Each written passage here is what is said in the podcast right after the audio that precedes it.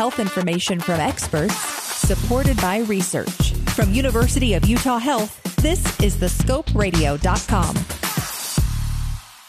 In October of 2022, the FDA announced a potential shortage of ADHD medications in the United States, most notably the drug known as Adderall and its generics. And while a few drug manufacturers have recently issued statements that they are no longer experiencing shortages of manufacturing issues, in spring of 2023, many of the 45 million US ADHD patients with prescriptions are experiencing intermittent delays in being able to access their medications. For the neurodivergent patients that may rely on this medication to function, there's concern about what they are supposed to do if they cannot get their prescription filled. To discuss what a patient can expect if they are unable to find a medication and what options they have available to them, we're joined by Anthony May. He is the pharmacy director at Huntsman Mental Health Institute. Now, Anthony, what exactly causes uh, prescription shortages and what's going on right now? We've been dealing with a lot of shortage issues. Um, we always have in pharmacy, but um, the COVID and the supply chain disruption has certainly exacerbated it a little bit. Um, the stimulant one is a little unique in that there's a multitude of factors um, impacting this. So, a couple things that come into play here. Um, a lot of these stimulant medications are controlled substances, um, and the DEA kind of sets limits on manufacturing of these. So um, that you know limited supply coupled with an increased demand during the COVID period um, have really drained our, our, normal channels or put strain on them, um, resulting in what we are dealing with today, where some of these uh, more utilized formulations are just not available at the local pharmacy level. Um, so some of the things that came into play with COVID, uh, the public health emergency allowed for telehealth prescribing of these stimulants, which previously required an in person visit. So, as you can imagine, um, access to these medications increased. So, as you can see, kind of the perfect storm of factors uh, leading us to where we are today. Wow. So I guess what kind of delays are we seeing? I mean, I, I went to fill one last week because I'm taking some of these medications, and they told me I wasn't not to expect anything till July. Yeah. So we, it's a tough landscape too. Uh, manufacturers aren't required to disclose like what's causing the shortages. So as this is played out, we've, you know, there's a couple different things we've heard. Um, staffing shortages. So Teva is one of the largest manufacturers um, of generic Adderall. Um, that there was staffing issues at their biggest manufacturing plant. That has since resolved, but we still haven't seen supply come back the way we had hoped. Um, so for the pharmacists and people on the front lines, sometimes we don't even have all the information. We're checking our wholesalers. Um, we're seeing dates that come in there as an update, um, and many times those get pushed back. So it, yeah. it is a little challenging. We want to be transparent with our patients on what to know, but sometimes we don't have all the answers ourselves. You're not keeping a secret from us. yeah, you just you no, don't no, have we, answers we promise either. you. Yeah, we pro- yeah, we're sharing what we know. Um, I, I I've also heard that um, you know May June-ish we can see supply come back a little bit, but we were kind of also hoping that this would be resolved by now. So um, time will tell. So why don't we go a little bit into these ADHD medications and what exactly are they doing for a patient? I mean, I, I know we don't want to go too deep into it, but just on the basic level, what is this drug and what is it doing? So, at the highest level, you know, when we talk about our stimulants, things like um, Adderall and, and methylphenidates, like your generic Ritalin, um, they are affecting downstream your certain neurotransmitters, specifically norepinephrine and dopamine. Um, and while I'm not an expert in in diagnosis and all that. They have profound effects on on patients with ADHD, um, kind of meeting the brain's demands for these neurotransmitters, um, improving focus, functionality, um, and reducing impulsivity. So, um, very very high level answer, but um, it's those effects on those neurotransmitters where these drugs really get those their their benefit from. And I guess one of the things I'm uh, one of the first concerns I had when I was told I might not have these you know access like I was expecting are there withdrawal symptoms for coming off of a medication like this? I mean, I hear stimulant, I hear, you know, some of the names that this stuff is called, and it's just like, oh man, am I going to have a bad crash? What is it going to be like? You know? Yeah.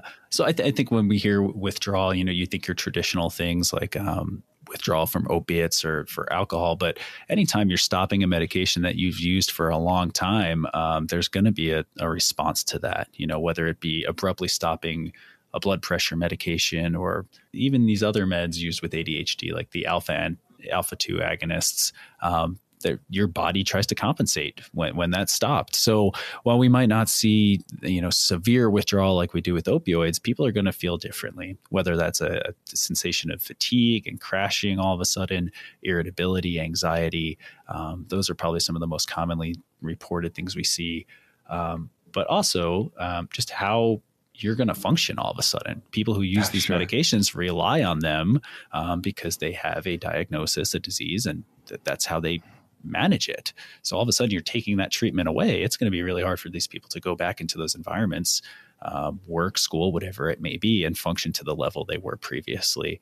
Um, so maybe not so much traditional withdrawal, but managing how are we going to cope without this medication that's provided us benefit yeah and i i hate to put you on the spot but how are we supposed to cope yeah not a, not an easy answer either unfortunately um, so I, I guess a couple of things is trying to do anything you can to prevent it from getting to that point where we're in a situation where tomorrow we don't have any medication at all and we haven't spoken to our provider about it and we don't have a plan right? That, that we want to avoid that at all costs. So um, couple strategies you know adderall uh, the xr formulation uh, things like concerta are where we're seeing some of those are the hardest hit right now that we're having a really hard time getting.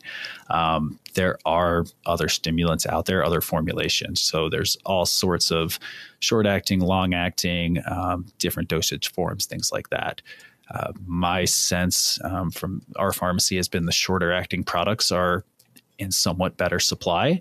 Um, okay. Granted, that's that might not work as well for everybody, but I think that's worth a conversation with your doctor is this something we can use to bridge me or get me by until my normal medication comes back?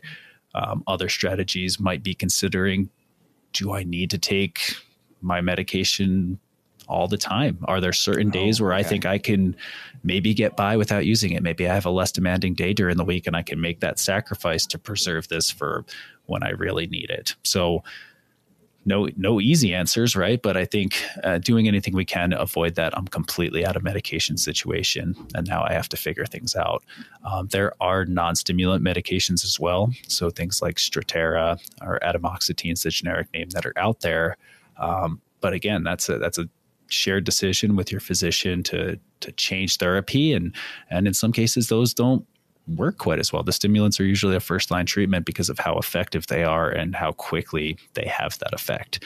Um, so some of those other things to consider, uh, we want to be thinking ahead and get ahead of that. So sure. uh, cognitive behavioral therapy as well, um, but we know that that work that works, um, but it works really well in conjunction with medication. When patients have sure. both on board, there's that synergistic effect. So what I'm hearing is be proactive, right? Talk to your doctor, call pharmacies, whatever you can do to not have a lapse in medication. Like make sure you have some. Absolutely. If you are finding it difficult to find some, maybe ration what you do have. You know, find the days where you can maybe function without it or it's not quite as necessary. Maybe skip that afternoon dose if it's not the most helpful.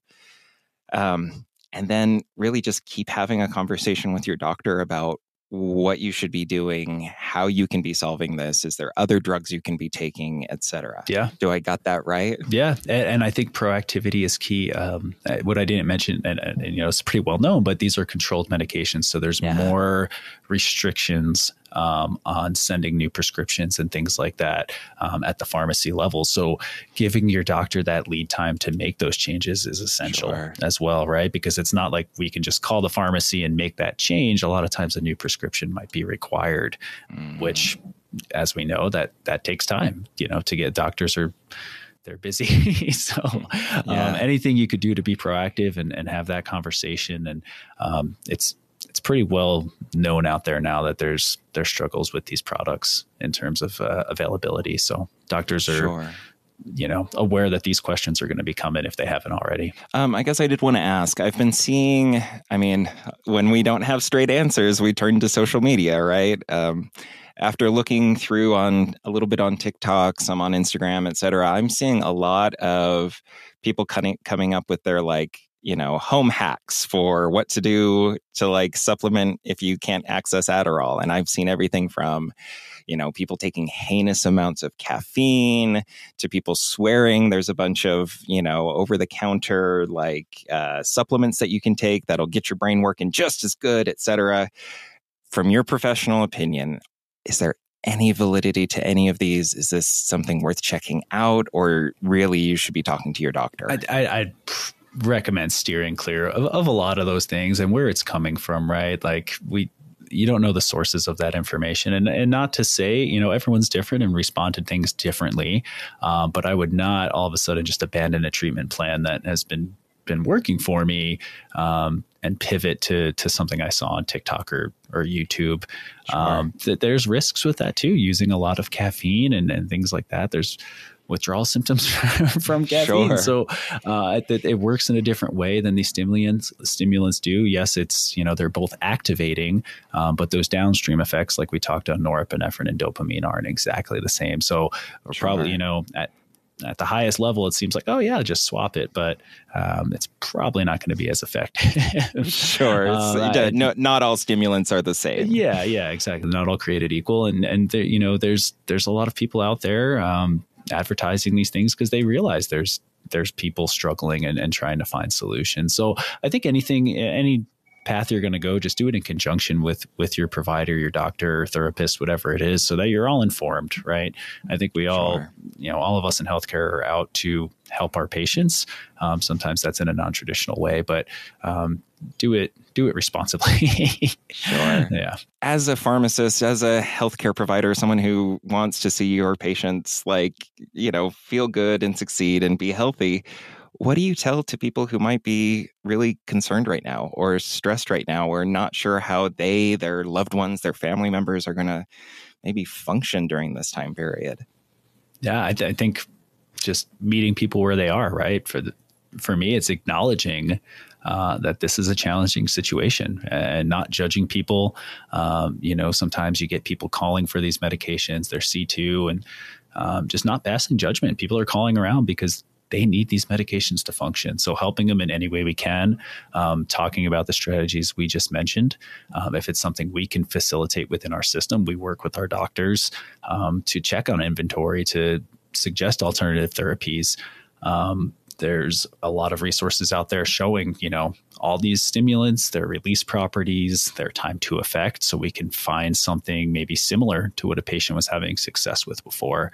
Um, counseling on alternative therapies. People are hesitant to change from something that worked, but when we have when we don't have those tools we usually have, sometimes we have to pivot and just helping people do that um, as smoothly as possible is our goal here in the pharmacy. And um, being honest with people that we don't have an anticipated date. So there's no magic answer to this, right? So um, we're hopeful it'll resolve soon, but we also don't know. So if you're thinking of talking to your doctor, or maybe you're, you're like, I'm, I'm fed up, I'm ready to switch and try something else, it might be worth it. Have a question about a medical procedure? Want to learn more about a health condition? With over 2,000 interviews with our physicians and specialists, there's a pretty good chance you'll find what you want to know. Check it out at thescoperadio.com.